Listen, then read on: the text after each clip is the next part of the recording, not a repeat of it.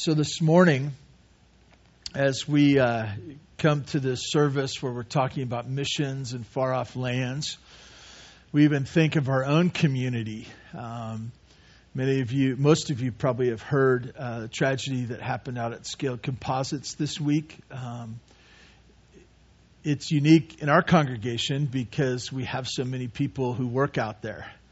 And as I've shared with some of our, our people that they're missionaries out there.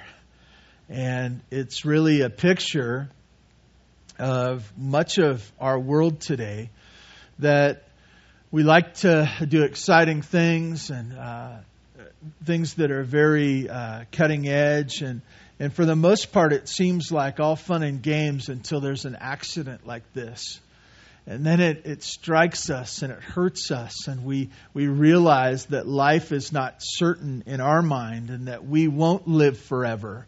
And our life is finite, and God has us in a place for a time. We also uh, hear uh, of just uh, in our own community here of drug abuse and of young people um, involved in all kinds of things, even in our midst, even in our midst here uh, for uh, us to know that there are people, uh, students that we have in our church that still have not accepted the gospel, still have not trusted in Christ. We also see uh, immorality in our midst, uh, in Tehachapi right here. People that we know, people that we love, both being the victim of and being the victimizer and the, the ones that have involved themselves and allowed themselves to go down paths that would lend them to dark places, send them there. Um, this is the world that we live in. And and when pressure comes, there's a sense of withdrawal. There's a sense where we go, oh, uh, you know, it's just too difficult. I'm just going to go home. I'm just going to go home. I'm going to go home and wa- watch a, a comedy sitcom and somehow find the, the joy in life in something that's funny. We, we go home and we, we say, you know, I need a good meal or I need a, a cozy fire or I, I need this. I, I need to withdraw. Um, and it may cause you to feel like, why are we doing this? Why is life so difficult?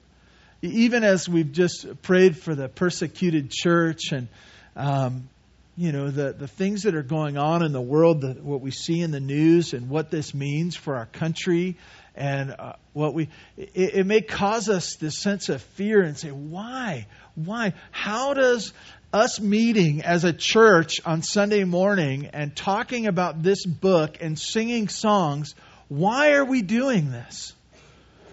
Why are we, you know, we right now our, our missions budget is over $80,000 a year. Why are we spending $80,000 a year to, to send people to uh, Southeast Asia and various other places? Why? Why are we doing this?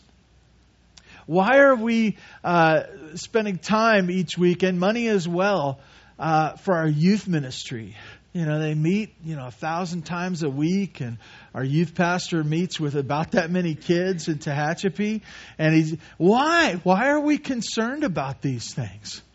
Why, why is it that uh, we are, right now, as we speak, there's in these rooms over here, why are we teaching our, our little ones about the Bible and Jesus? By the way, uh, we could use a couple more twos and threes teachers. Just a little commercial there, you know.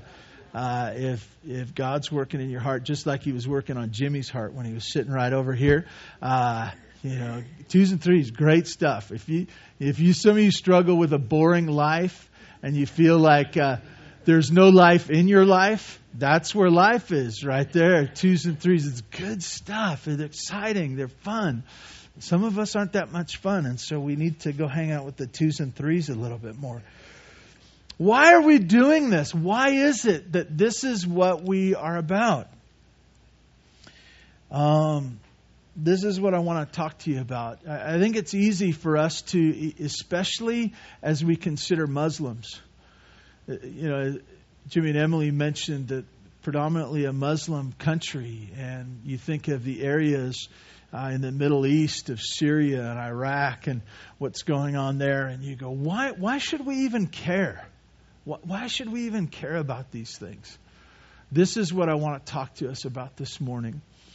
And, and as I pray now, just ask that God would move in our hearts as we look at His Word. I want to remember uh, the scaled composite, the, the man that died and his family, as well as our church, that we would be uh, the ones who go and extend a loving hand of care uh, for those who are hurting in our community. God, thank you uh, for your love for us and your care. And uh, God, I ask that you would uh, be with this man's family as he passed away this week. And, and God, I, I don't know them personally. I know that there are people here who do.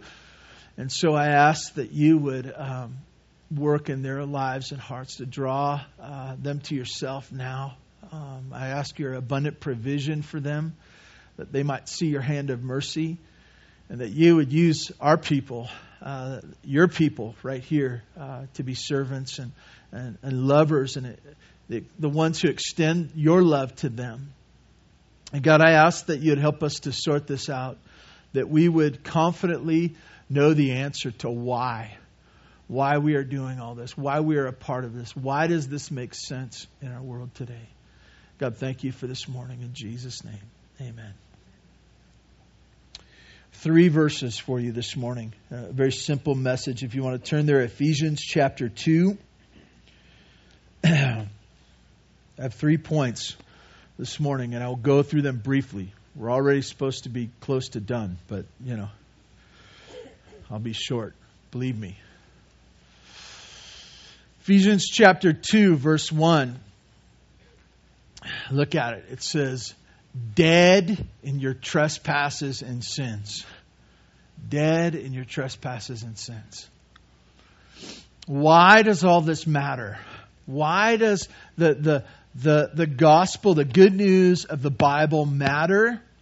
Uh, we'll start at this one point. Because everyone apart from Jesus is dead in their sins. Let that sink in right now. Everyone apart from Jesus is dead in their sins. Ephesians chapter 2 tells us this in verse 1 that apart from Jesus Christ, apart from having a relationship with Him, you're dead in your trespasses and sins. As you hear that, you say, Well, um, how dead are you? Totally dead. Totally dead. There's no hope. Uh, you, you, know that. You, you, you understand that from a family perspective. You, you've had people in your life die, and you realize there's a finality to it. There's no hope after that. And it says that everyone apart from Jesus Christ apart from having a, a saving relationship with Him, is dead in their trespasses and sins. Who does that include? Who, who, does that? Well, you know, we can start with ourselves, right? It starts with the one sitting right here. Apart from Jesus Christ, apart from having a relation, a saving relationship with Him, you're dead in your trespasses and sins. That's why it, it's this frustrating life I can't change. I, you know, I, I, try to do things that make me, but there's an emptiness because it only life only comes from Him, from Jesus Christ. So everyone that includes me, that includes the people of Tehachapi, that that uh, considers and includes the the Democrats in the United States. It the, the Republicans, the Libertarians, the, you know, whoever, it includes all of us being dead in our trespasses and sins. It, it includes people south of the border, the Hispanic people south of the border. It, it includes uh, the Canadians and those who are, are in the colder regions. It includes those people in Europe uh, that, you know, have, have progressed so much that they don't need church anymore. They don't. They just have uh, museums. They don't have churches anymore. It, it, includes the vast lands of Russia. It includes uh, Africa. It includes Asia. It includes the Middle East. It includes everywhere. dead in our trespasses and sins, spiritually dead to no hope apart from Jesus Christ. Which leads me to our, our, second point, and it's in Romans chapter 10, verse 13. Please turn there. So everyone's dead in their trespasses and sins. Everyone's dead in their sins apart from Jesus. Everyone. Everyone. And as you look at Romans chapter 10, verse 13, it says this For everyone who calls on the name of the Lord will be saved. So every, everyone is dead in their trespasses and sins, but also everyone who calls on the name of the Lord will be saved. Everyone. As you consider these, obviously I put these together this way, but everyone who calls on Jesus will be saved. Everyone. What, what, does this include? Who does this include? Well, it includes you. You know what it also who it also includes? It includes Catholics. Surprisingly enough. And Muslims and Mormons and Baptists. God can even save a Baptist? Yeah. Some of you, you, you I mean, you kind of twinge when I start talking about Catholics, right? You start twinging. You say, no, but he's going to say something better. I am. I am. You know what? Apart from Jesus Christ, no Catholic will be saved. Apart from Jesus Christ. Listen to that. Hear it. And no Mormon will be saved apart from Jesus Christ. Them trusting in Him, not their works. And no Baptist. And Methodists, Lutherans, Presbyterians, you know, non, uh, it, it doesn't matter what flavor of church you go to. If you don't trust in Jesus Christ, won't be saved. Calling upon Jesus is, is the difference. So everyone who calls upon Jesus will be saved. And then my third passage this morning, Acts chapter 4. Please turn over there. Acts chapter 4, verses 11 and 12.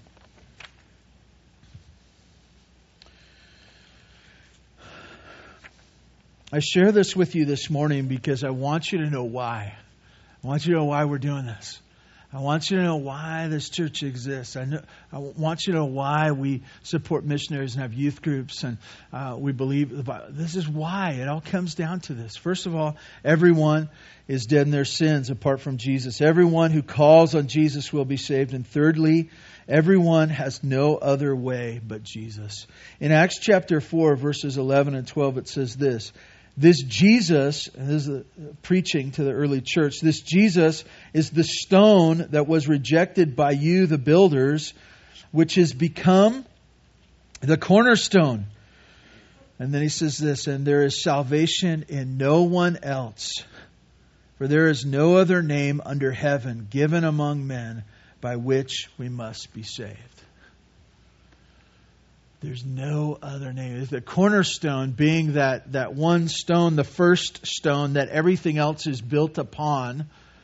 It's the foundation, it's the, the one that makes everything right. Speaking of Jesus, and he says this, and there is salvation in no one else, there is no other name under heaven given among men by which we must be saved. I want to tell you this.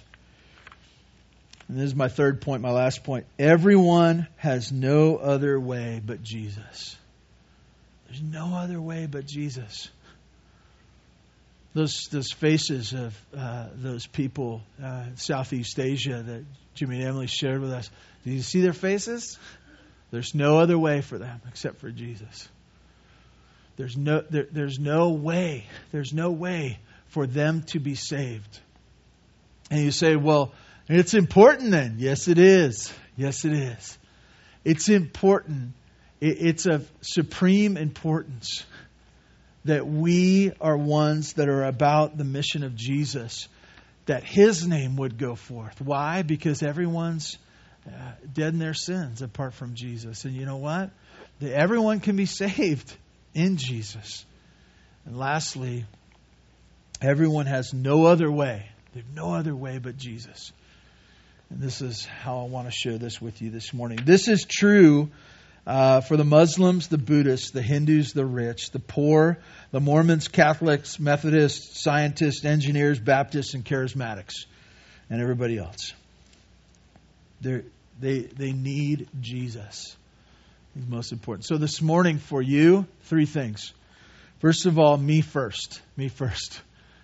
Me first. I know that sounds like a selfish first grader. Me first. I want to, yeah. First things first. Have you trusted in Jesus?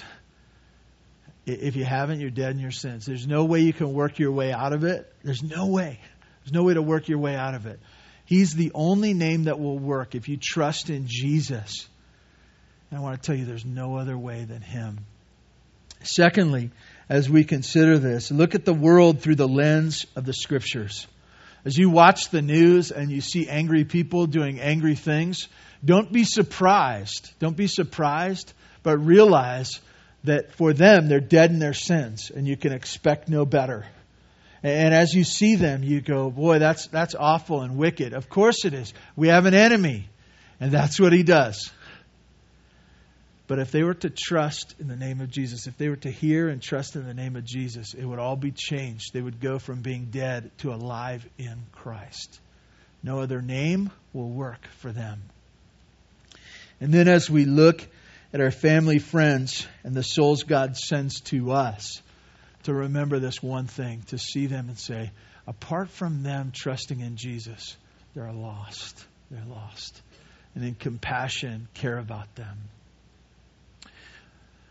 Hope this ties together for us this morning. And if you want to talk more about it, I'd love to. I'd love to talk more about your own soul, the souls of those around you that you care about. Please join with me in prayer. Father God, thank you for this morning. Thank you for the uh, all the challenges that have come together in your word. God, I, I ask that you would cement in our mind a clarity of the gospel that we are dead apart from you that we can be saved because of what Jesus did. And Lord, the thrill of knowing uh, that there's no other way, that there's only a singular answer for the condition of our soul. God, cement these messages in our heart, I pray. Pray this in Jesus' name. Amen.